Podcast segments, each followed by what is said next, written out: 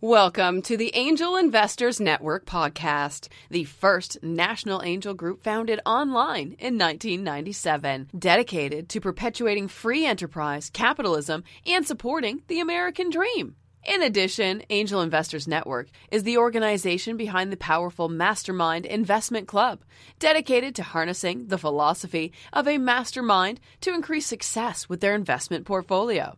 Cliff Locks is a serial entrepreneur with three successful exits and an angel investor.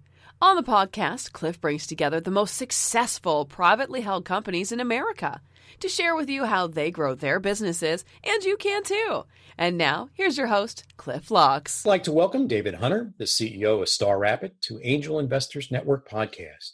You have an extensive bio. Let me share a few highlights. David is originally from London, David has an outstanding knowledge and know how of doing business in China, where he's resided since 2003. David has a proven track record of success in general management and has held senior positions in sales, marketing, business development, and operation. David is dynamic and forward thinking, striving always for continuous improvement in all aspects of business and business relationships. Outside of work, he enjoys spending time with his wife and four children, traveling and playing sports. As CEO of Star, he plans to evaluate the business by bringing additional customer focus with implementing Industry 4.0 and continuing to develop what is already a great team, ultimately leading to greater customer satisfaction consistent world class performance, and enabling STAR to achieve sustainable growth. At Star Rapid, you specialize in producing high quality plastic injection molded parts and mold tools with machining and finishing services to make tools from a variety of materials and can produce 50 to 100,000 plus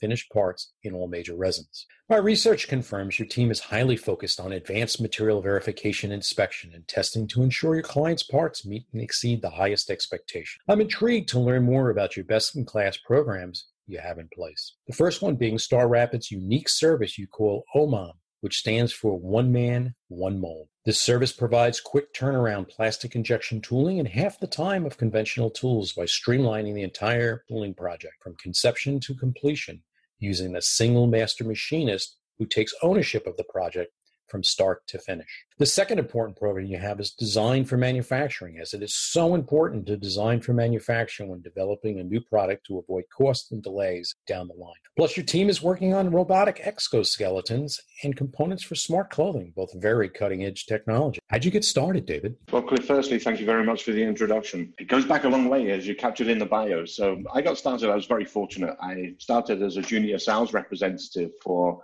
um, a plastics company in the UK.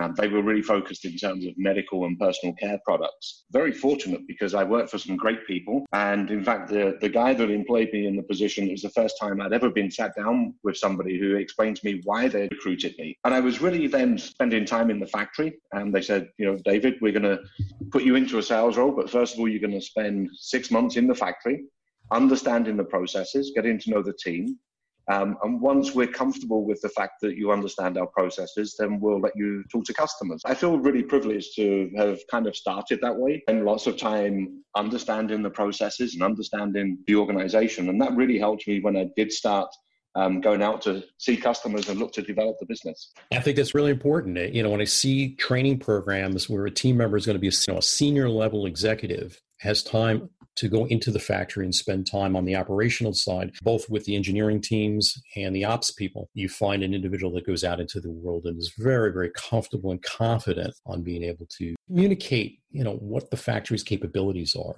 training is uneven out there in the industry at this point and i'm glad you had a good experience getting to understand the nuances the day-to-day operations absolutely something that stuck with me and i believe that a great induction program and a great training and skills development program is critical and even more critical today with the advent of intelligent manufacturing. You know, I was very fortunate to have that beginning and it's something that's really stuck with me. Very, very positive. And I've had both experiences, you know, where I've had the ability to go into the factory and spend some quality time with the engineering team and really understand the capabilities and what we really enjoy doing. We're good at it and it's profitable for the company you know, versus, you know, just bringing in opportunities and then they may struggle through something. For me, best practices would be really understand what the team is really, really good at, It's happy to do it, does it well, and does it profitably, and bring that type of work into an organization. I think the two of us are aligned very, very well. How'd you get to this point in your career? So you've, you know, you've been through from London to China you're very, very well known in the plastics industry, you know, as one of the foremost experts. That's a great question. And I thought long and hard really how your career develops. And I really found something when I went into the sales environment and especially a manufacturing environment for selling. I found something that I was good at, that I enjoyed. And I don't think I had an interview for maybe 15 years. I was headhunted a number of times. I built a very good reputation in the UK and Europe as somebody that delivers. So I think execution was one of the key things. And the other thing that I felt was really, really important, I look back more and more, and since moving to China, it becomes much more relevant. You know, building trust with customers, building trust with your peers, with your bosses, and you know, in a manufacturing environment, being able to have a relationship with everybody in the organization. A big focus in terms of um, execution and trust. Um, but since then, since I took responsibility and moved into a general management role, it's really been about having a vision, identifying gaps and opportunities, and having a process in place that enables you to really close those gaps and exploit the opportunities. If it's okay with you, Cliff, I'd like to give you an example of really something that really changed the way that I viewed working and probably explains more how I got to this point in my career than anything else. Please. I think I was um, 30 years old and I was asked to run a plastics factory in the northwest of England. It was an organization that had been losing money and it was a private company. They asked me to go in and really get it ready for sale. You can imagine, you know, a guy from London moving to the northwest of England really was like moving to a different country at that stage. and we, we had to make some really tough decisions. We were met with some resistance and I had to work extremely hard, uh, communicate not just to the employees, but also to their families, what we were looking to do, because I wanted to get the buy in across the organization. When the company was going through sale, and I, it was actually my last day, I was reversing my car from the car park, and a guy stood behind the car. He was one of the chief antagonists. And I, I thought, oh, here we go. This is going to be fun. And I got out of the car, and he just came up, shook my hand, and said, David, thank you. I didn't really understand what you were looking to do, but um, if it wasn't for what you did, I probably wouldn't have a job and I wouldn't be able to feed my family. And it had a really profound effect on me because up until that point, you know, in, in your formative years, you're really looking to develop your own career and that was really the turning point for me because I realized that it had an impact on many people, not just myself. And that was a very good experience and a very profound one for me. I'm glad you're proud of that. I mean, those are opportunities that some folks don't get a chance to reflect on their lives and the impact of others. You know, a true leader, you know, they, they have a vision, they can share the vision, they surround themselves with really, really bright individuals. They compliment people when they positive reinforcement when they're doing things right, reduce the negative that takes place inside certain organizations at this point. You get an organization that's just really aligned and it's, you know, it's actually fun to go to work. Absolutely. I think that's the magic in business and life. How do we bring others up with us? Creates a safety net below you. Also, it's about the team. You know, it's collaboration and Correct. thoughtfulness. We don't always see that out work with quite a few companies that are, you know, sometimes they're struggling and you understand the dynamics in the organization start from the top and it gets pushed down at that. It's not hard to fix. Mm-hmm. It does take some time and you need an individual that wants to you know usually at the top to really put a communication out there of passion and really cares about the team members at this point. You i'm not suggesting you need an open door policy consistently. I mean you got to get your work done but being able to communicate with solid communications i think allows people to buy into the messaging that you're bringing forth. And i'm really happy that you saved a company. And i've had the privilege of building three companies with successful exits each one of them and it's always about the team. There's there's no question to it. And i've been in union environments non-union environments one of my last opportunities there, I must have had about 250 employees and 2 million square feet. So you just get an idea of the dynamic. Actually handling product returns. So you know the wages are not very high to, you know, C-level executives. Uh, folks on the floor, those are the folks that are doing the important work. Being on the floor is really important. You spend time one-on-one with the team member and the line leaders in the operation and the engineering team. Absolutely. It's interesting some of the points you mentioned as we're going through really trying to drive Star to the next level. We've spent an awful lot of time looking at values. You know, I truly believe that you have to lead by example, really drive the messaging through by actions, not just words. And things like collaboration, trust, reliability, and agility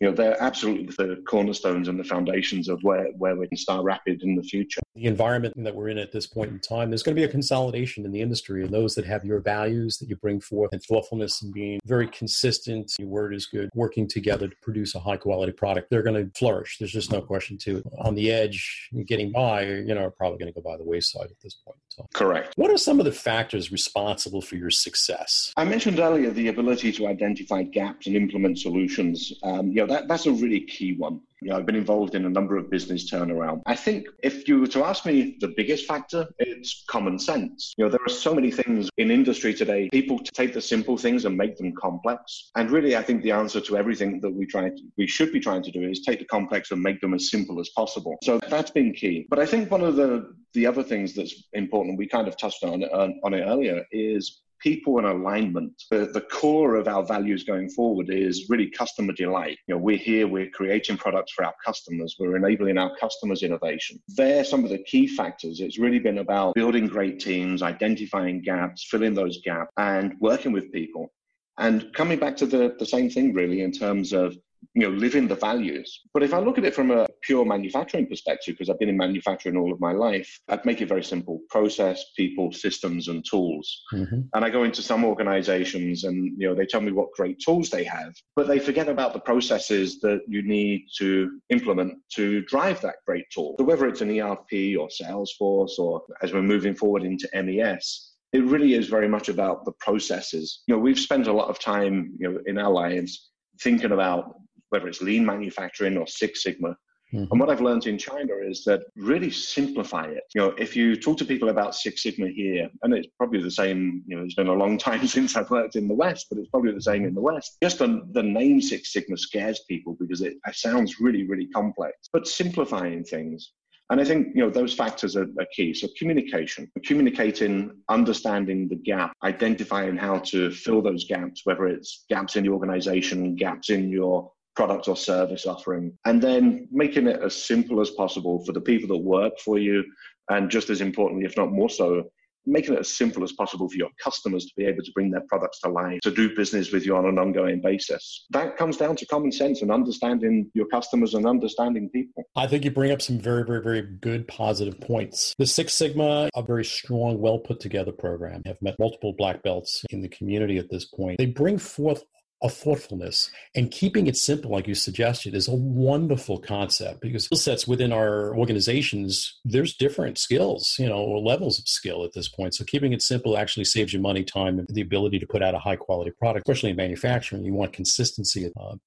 I also see the ability to document the work that needs to be done and using photographs. Let's use the McDonald's principle, which means there's photographs on how the product, how it's supposed to proceed through an organization. I've put some time in. So augmented reality would be something where we're wearing glasses, but the instruction manual, what needs to be done process is actually available on the glasses. We're in a pharmaceutical industry, you know, we're making a batch of pharmaceuticals. That individual usually is working in a binder and the steps are sitting in there and they're sort of initialing after they do each one of the steps because what's sitting in their vat you know that they're actually creating at this point could be worth 5 to 15 million dollars. And if they miss a step or do something incorrectly they may need to dump that you know, literally it dumps on the floor, goes down a drain in essence to get collected. So doing it correctly is really, really important. In the augmented reality, they only see one instruction at a time on the glasses. And they come up and mm-hmm. it's actually digitally recording what they're doing in the batch. So they have documentation. They did what they're supposed to do on a timely basis. Somebody, if they need to go back with a review, has got everything that's recorded digitally, you know, video, you know, video wise. The tools are out there and it's forthcoming very, very quick. I'm excited. I mean, this just is a wonderful period of time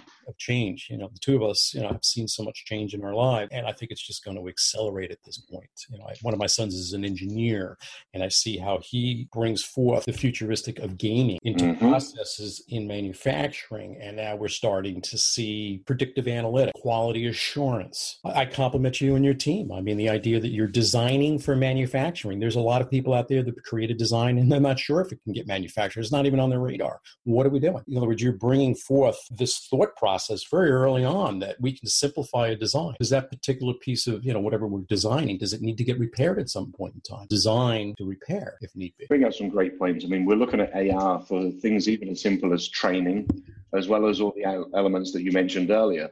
And in terms of the design for manufacture, you know, we're now looking at um, certain softwares that will enable us to have machine learning so that we can take all of the historical data that we have, input that data, to help improve, you know, eliminate defects and eliminate risk from the get-go. And we're excited about what technology is bringing to the table, and that's why, you know, one of the key things for us is moving forward with um, intelligent manufacturing, also intelligent systems that enable us to streamline the whole process from design all the way through to, you know, if there is an issue somewhere down the line, we have full traceability. We have the people trained. We have the equipment in the right order. Things like sensors, IoT, uh, the augmented reality that you mentioned they're all things that absolutely provide benefits to us going forward. When you're looking at the new lines of work you're going into, where you're adding intelligence to clothing, you know, and the exoskeletons, mm-hmm. and you're adding strength, this is really, really cutting edge that your team is working on at this point. I mean, you're definitely an organization, a go to organization to bring in early in the development process. So the customer base, which is part of this podcast, it'll grow for you. So I'm a big believer before you go out and produce a high volume of, of a product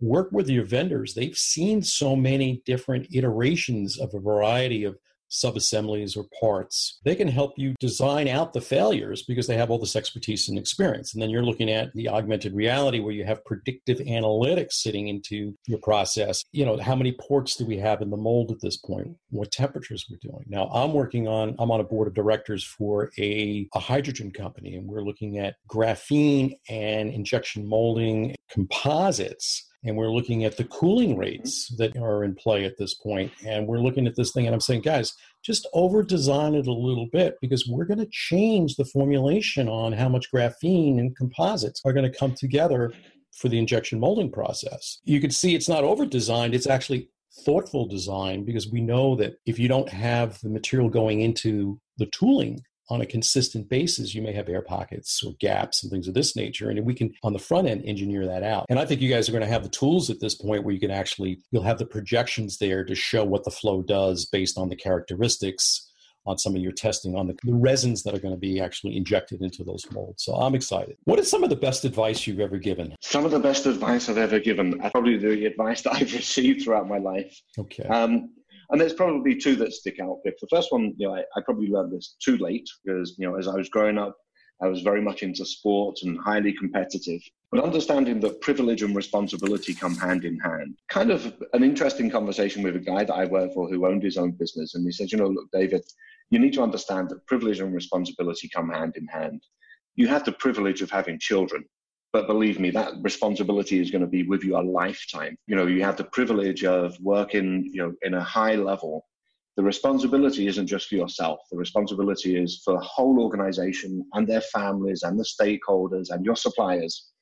And I, I, think that's a really important one. If we can capture people at the right stage in their career and explain to them, you know, privilege and responsibility go hand in hand, really stuck with me. But the other one was not really a piece of advice. I'm a, I'm a big reader of history and philosophy. Something that Socrates, the success to change is to focus all of your attention not on fighting the old, but on building the new. That's highly critical whether you're developing a business, whether it's a startup, you know, whatever it may be if your attention and focus is really on building the new and improving what you have rather than wasting time kind of fighting the old way of doing things you know that's a tremendous way to keep your focus and keep your attention. Also to articulate the vision to customers and, and the employees. That's one that you'll see in an awful lot of presentations that i give internally and externally. Very very positive message. You're a leader. At that point you really understand the foundation of how to be a positive role model and mentor to a team you know, and I think that's extremely important uh, as we grow the skill sets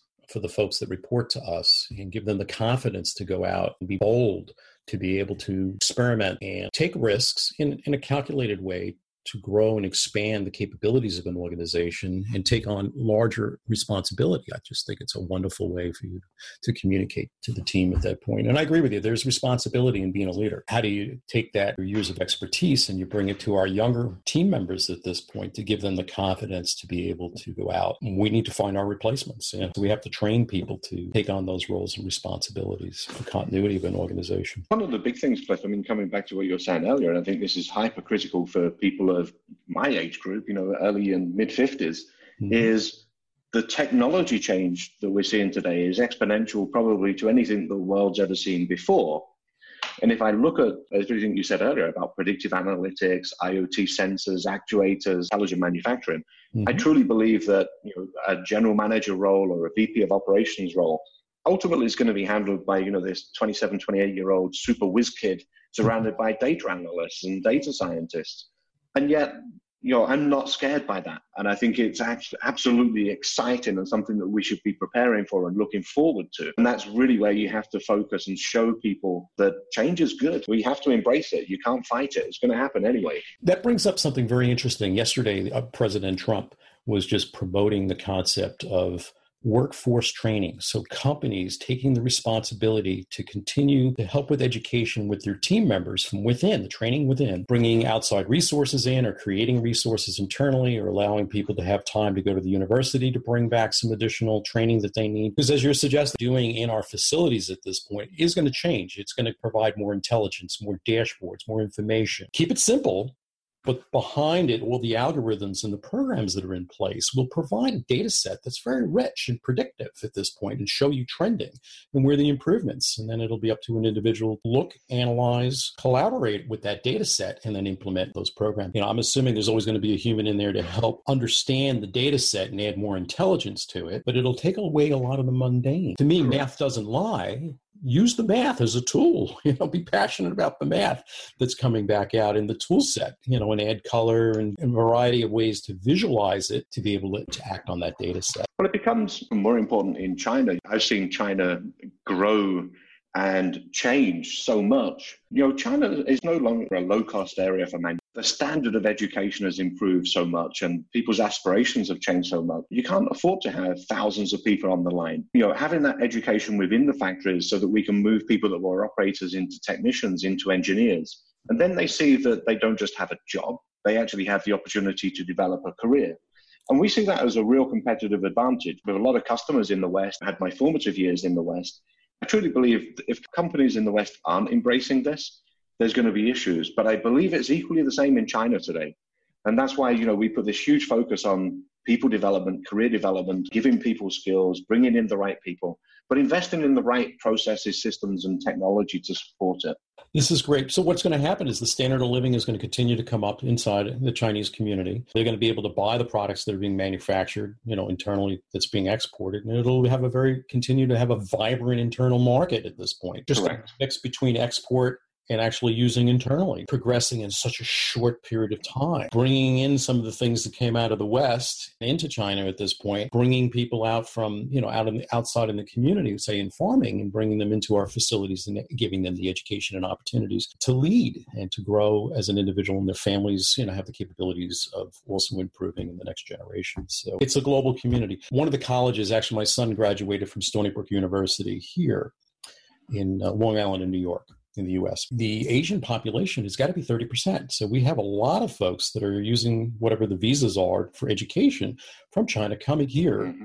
In a multitude of IT, engineering, and doing well. I think what will happen over time, you may find more collaboration between a US individual and somebody from Asia collaborating more. They may gently force that you know, there's opportunities to learn Mandarin. I saw my son didn't take the initiative on that. So at some point, I guess they may have to add a little bit of motivation. It could be a mandatory requirement for those opportunities. And I think that will make the world to be peaceful, let's say, that we're all together at this point. So I think those educational exchanges are important. You know, I had suggested to him, why don't you go do an internship in China? I think you'll learn a lot. You know, the schools have to take the initiative to continue to promote things that will help on a global level. I think we're going to have more leisure. So we've got to figure out what work mm-hmm. looks like. And I think industry is going to lead it. I don't think it's going to be the government. So I think it's going to be the law. I agree. Because they're going to do it for their own selfish needs as a business which is going to lend itself to be able to talk with you know a single voice. Like it may not be jobs for everybody but we can create something that allow people to use what they're best at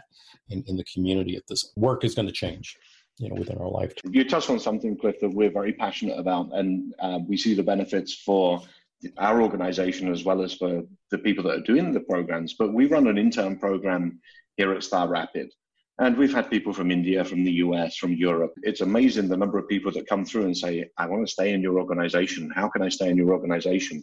And we're finding roles for them, whether it's, you know, I called one guy back from India recently who's going to help us with the pricing analysis and really setting up our systems so we get the algorithms into place. Guys in the US that have said, I'd love to come and work for you. We've given them in region support because we believe that that human interaction is still hypercritical when it comes to product development and product in- innovation. You know, we've got some guys that work in the sales field that were interns in China for us. And it's a great program for, for the guys to have. And is real providing benefits for us and for them. You're a global organization. Look, at some point, is there any opportunity to open up a plant in the US or back in the UK? I'm essentially located with manufacturing. From my years of experience working with Amazon and Walmart, we're also looking to source to try to reduce, essence, our carbon footprint. So you may have multiple plants. Mm-hmm.